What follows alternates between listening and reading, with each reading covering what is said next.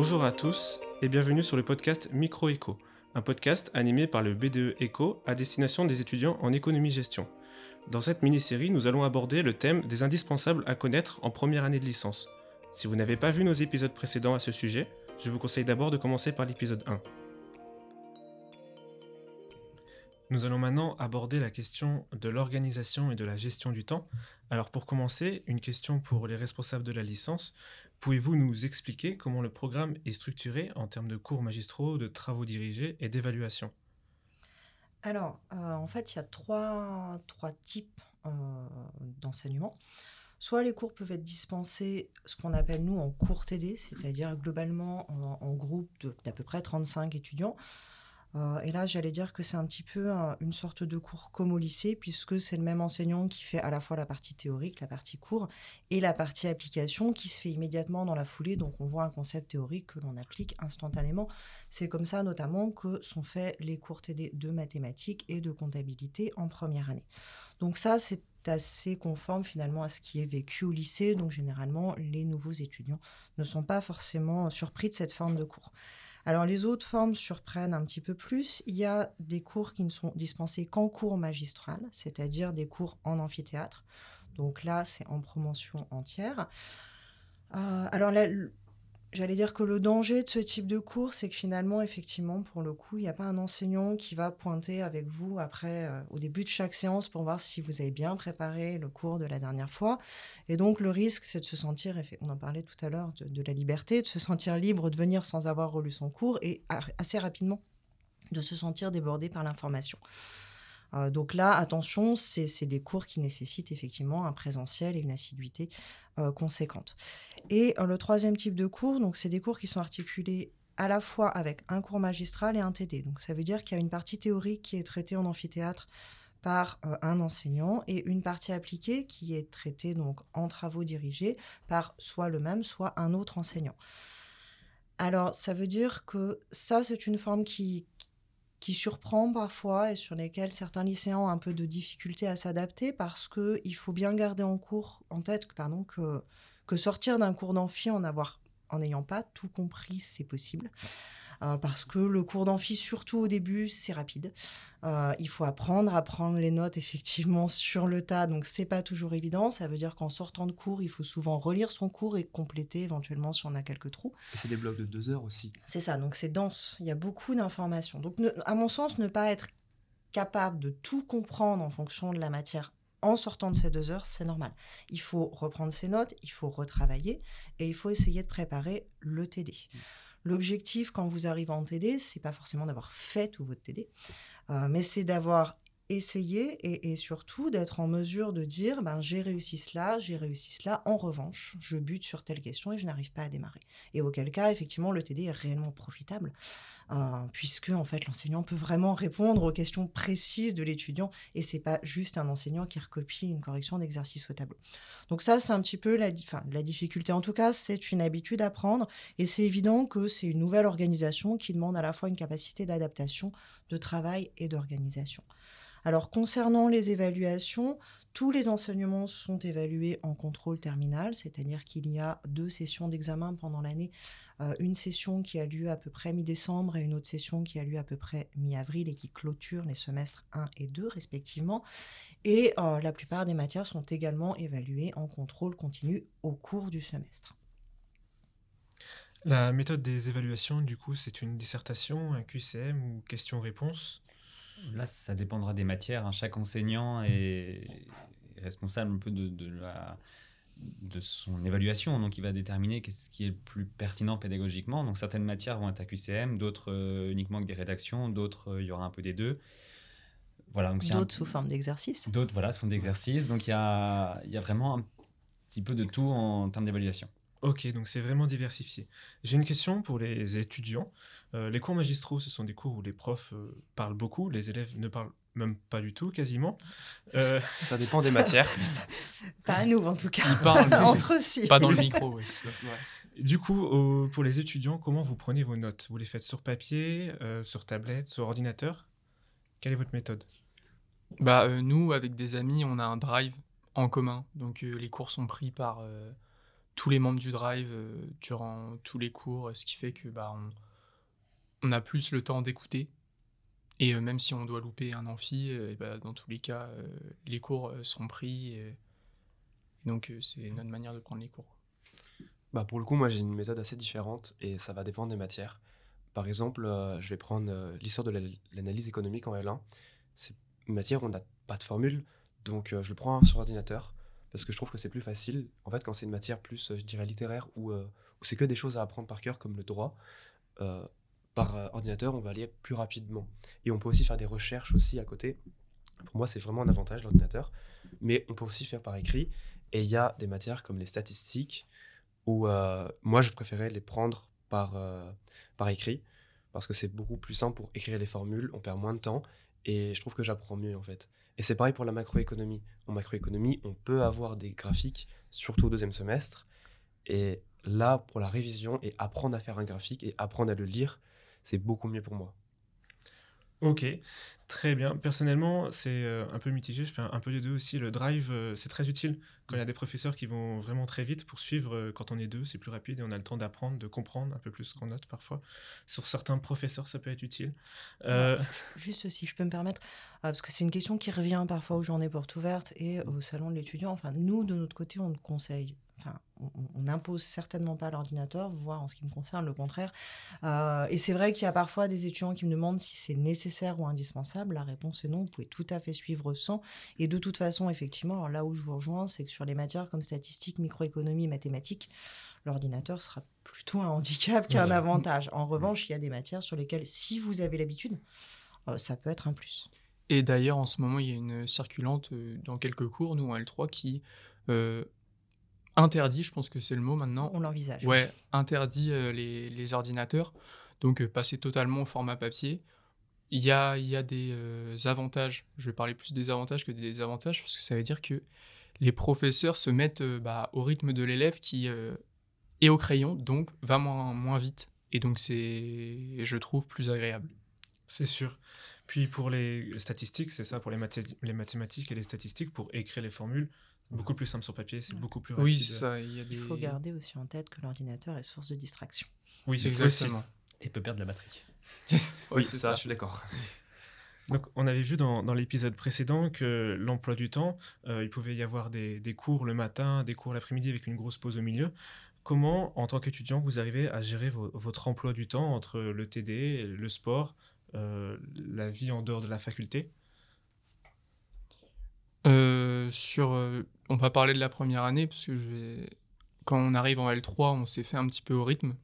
Donc euh, en L un, bah, euh, moi je, j'avais un... organisé mon emploi du temps un petit peu sur le tas. J'avais la chance d'avoir un appartement euh, à Rennes, donc euh, ça allait, je pouvais rentrer chez moi ou même aller à la B U. Mais j'ai beaucoup d'amis qui, qui ont des appartements euh, qui sont des fois à quarante minutes de transport en commun ou de trajet. Et là c'est plus compliqué, quoi. Euh, quand... Quand tu vas avoir un seul cours dans la journée, bon, tu, bah, tu t'organises, c'est ça, mais, euh, mais ça peut être plus fatigant, quoi. Mais euh, franchement, il euh, y a moyen de s'organiser. Bah, avec, c'est surtout la bibliothèque universitaire à côté qui nous facilite la tâche. On, on peut aller réviser quand on a un trou ou quoi que ce soit. Alors, pour le coup, euh, je suis cet étudiant euh, qui avait euh, quarante minutes et euh, en début d'année, sans le métro, d'ailleurs, j'avais presque une heure de route euh, pour venir. Et euh, bah, en fait, euh, c'est vrai qu'on fait notre, notre emploi du temps en fonction des cours. En début d'année, c'est un peu dur de prendre le rythme parce qu'au lycée, on fait souvent un sort de huit heures, dix-huit heures. Et à la fac, comme c'est pas très homogène, bah, faut s'organiser. C'est pour ça que je dis, quand il, comme il disait, euh, moi j'avais qu'une heure quinze de cours, donc je venais plutôt et je travaillais à la, à la B U, bibliothèque universitaire. Mais euh, quelque chose qu'on m'a souvent redit en fait et que des amis m'ont dit, c'est qu'en fait des fois on a une indigestion de la bibliothèque universitaire. Si on y va tout le temps, si on y va sur toutes les pauses, en fait très vite on en aura marre d'y aller parce qu'on aura l'impression de vivre que pour ça. Et donc c'est aussi important le soir des fois quand tu rentres chez toi, euh, faire du sport ou même en journée. S'il y a des journées un peu moins chargées, si tu sais que tu n'as pas trop de contrôle, se détendre en fait. Et même parler du t- enfin, passer du temps à parler avec des gens. C'est vraiment faire un équilibre entre euh, le travail, qui est vraiment important, mais il ne faut pas se surcharger à la bibliothèque à chaque fois qu'il y a des trous. Oui, puis de toute façon, on ne va pas se mentir, il y a des périodes de révision. Des fois, vous allez avoir des semaines où vous allez assister aux cours et où euh, votre, je parle pour moi, je ne vais pas parler au nom de tout le monde, mais où la, la charge de travail personnel sera, sera moindre. Et comme tout le monde, plus les partiels vont approcher, plus on va euh, mettre l'accent sur le travail. Mais euh, par exemple, le sport, moi, j'avais, j'avais pas de problème du tout à gérer euh, ça avec euh, bah, les organismes comme le SUAPS ou quoi que ce soit. Euh, Et pour les amis, pareil, euh, on a le R U, des fois, on peut tous manger ensemble. On a un R U juste à côté qui est ouvert, euh, qui est ouvert le midi comme le soir. Donc, euh, et je voyais l'importance de ces relations aussi dans, dans la trame. C'est, les relations, c'est très important. À la fac, euh, je parlais du drive. Euh, pouvoir, euh, pouvoir compter sur un ami euh, quand on a un empêchement ou quoi que ce soit, euh, c'est vraiment important, quoi. Et puis même pour euh, le, le moral aussi... Euh, Pour le moral, ça fait du bien. Puis même, euh, je me suis rendu compte, en, en parlant avec des amis, euh, pour préparer ce podcast, justement, qu'en fait, nos fréquentations à la fac, notre groupe d'amis, à chaque fois, ils sont passés chaque année. Euh, si on a eu douze de moyenne, le groupe d'amis, en général, a eu une moyenne de douze. Et à l'inverse, les personnes qui ne sont pas passées, en général, ils se sont, ils se sont fait avoir dans, euh, dans le groupe. Parce qu'en fait, il y a... Une, une, une inertie dans chaque groupe. S'il y en a un qui travaille, les autres vont travailler. Donc, c'est intéressant de se mettre dans un, un groupe qui travaille. Donc, si on se met dans un groupe qui, tout de suite, il y a une pause, viens, on va au cinéma, dehors, on va faire quelque chose, bah, tout de suite, on va être... Euh, on, on va moins travailler. Je ne sais pas si vous avez des conseils en tant que responsable, peut-être. Alors, nous, on voit bien au niveau de, de chaque groupe de T D qu'il y a clairement euh, enfin, des, des dynamiques qui se mettent en place, mmh. en fait. Soit il y a une émulation et effectivement, on a des groupes dans lesquels bah, certains osent poser des questions et d'un coup, tout le monde se met à travailler ensemble et pose des questions. Et il y a au contraire des groupes de T D dans lesquels ces dynamiques ne, ne se fait pas. Et, voire, on peut avoir une dynamique à l'inverse qui est plus rare, mais en tout cas, il n'y a pas forcément d'émulation. Alors après, je reviens sur ce que vous disiez sur, sur l'organisation. En fait, je pense que vraiment, tout est lié à, à la question d'organisation et de gestion du temps.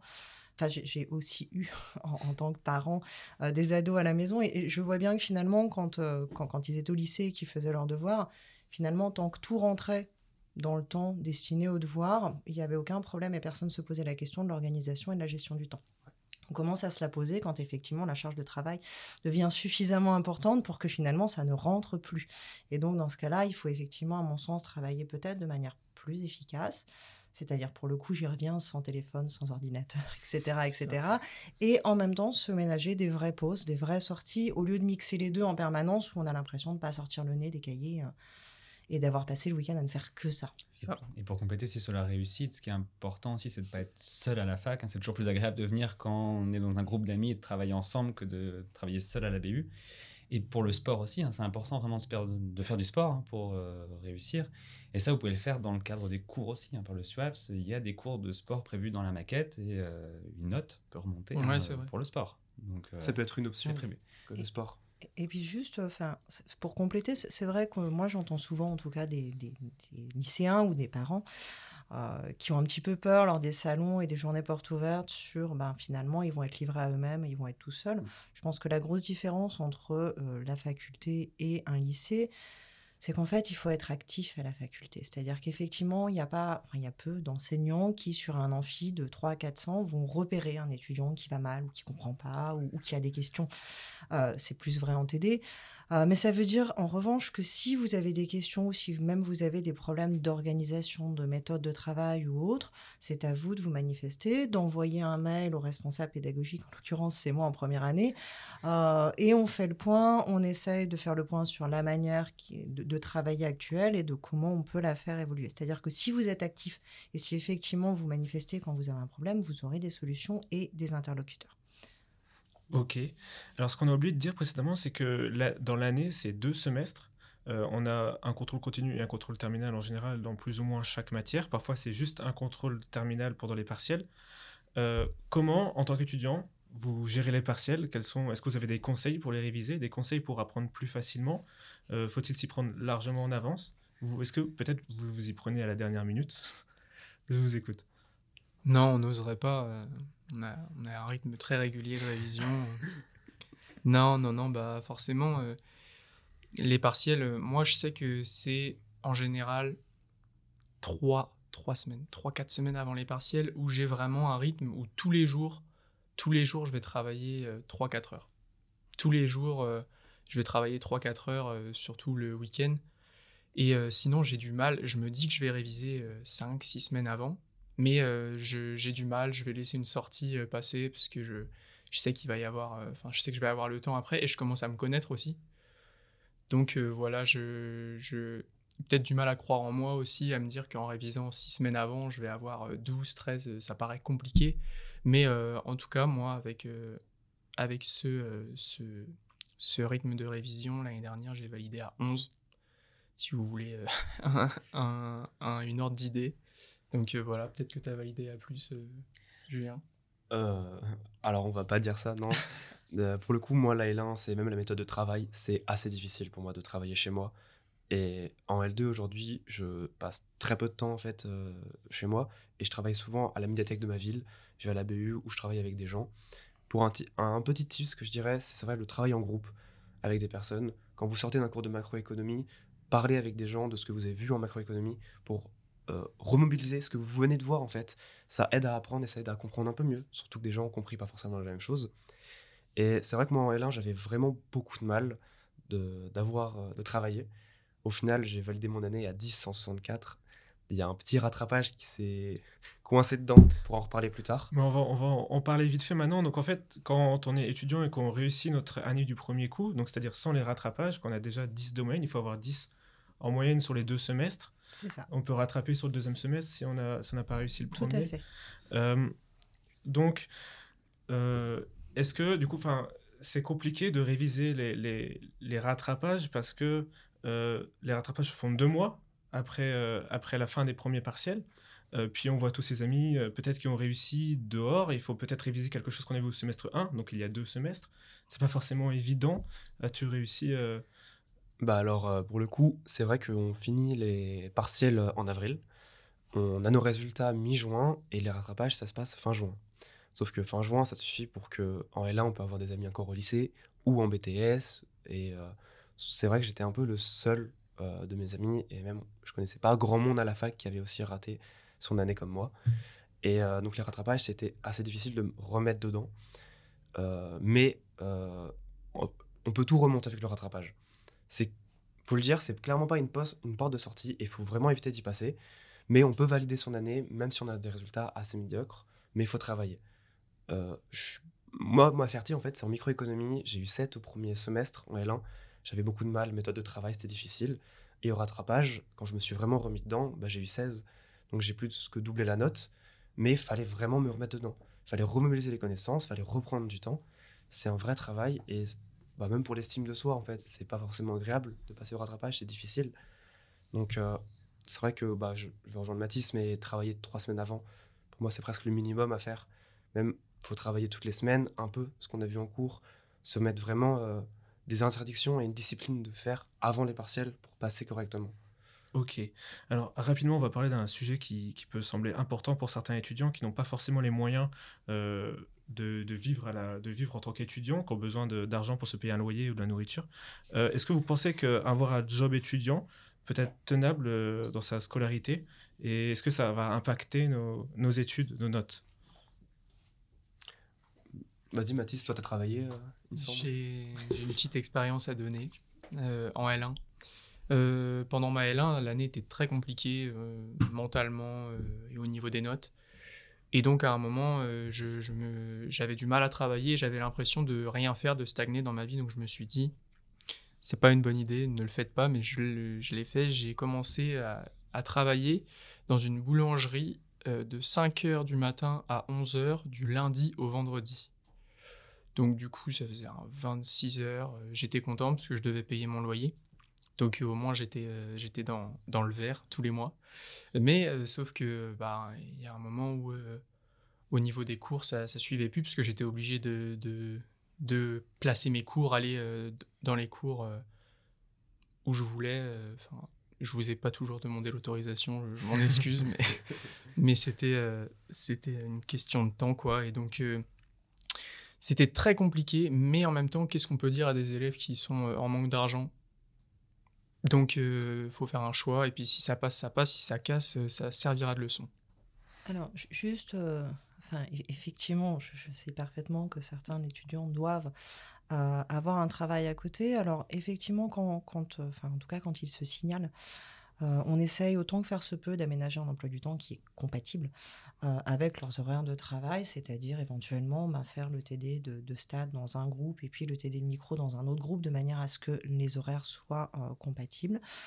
En fonction de la charge de travail qu'il y a à côté ben, et, et des Du, du cursus antérieur, bah, tout n'est pas forcément réalisable par définition. Ce qu'on essaye de faire, en tout cas moi, les étudiants que, que je reçois qui sont dans cette situation, c'est peut-être d'étaler la première année, peut-être de réfléchir à une stratégie qui permet de valider un maximum de choses la première année, de manière à ce que l'année suivante soit plus légère et permette d'anticiper quelque chose en deuxième année. Donc c'est bien l'anticiper d'entrée, parce que ça permet effectivement d'avoir une stratégie globale, Euh, ou voire de, de, de valider certaines choses en session un, d'autres U E en session deux, et d'avoir ainsi un peu plus de temps et d'étaler le travail personnel. Et aussi, quand on est en L trois, la question va vite se poser quand on a fait un redoublement, notamment pour les dossiers. Donc ça, la question revient assez vite. Et je dirais que là-dessus, si le redoublement peut s'expliquer, et aussi s'il a été profitable, notamment si les notes ont, se sont améliorées, hein, grâce à ça, si on a un meilleur niveau en ayant redoublé, sur un dossier de master, ça se justifie et ça n'empêchera pas d'avoir un master euh, ensuite. Bah, pour mon petit point de vue personnel, euh, moi, je ne pourrais jamais avoir de travail à côté. C'est... Je sais que financièrement, je peux survivre, j'ai un toit, je peux manger, mais avoir un travail à côté, ce serait un sacrifice pour mes études, et ce n'est pas un choix. En fait, c'est... ça pourrait être un luxe, mais quand je vois la, la réponse en fait, de ça, euh, je ne vais pas avoir mon année, donc euh, c'est à mitiger. Mais je sais que des personnes peuvent travailler le week-end, peuvent travailler le samedi après-midi, tous les samedis après-midi, et ils peuvent valider leur année. C'est vraiment du cas par cas, et ça dépend surtout de vos compétences. Ok. Même en travaillant le week-end, ça peut impacter nos révisions. Faut pas ouais. se dire, je travaille le week-end, ça va pas impacter mes révisions, ça, ça va pas impacter mes notes, ça peut toujours impacter. Merci beaucoup de nous avoir écoutés. Malheureusement, c'est déjà la fin de cet épisode. Nous revenons la semaine prochaine pour la partie suivante. À bientôt.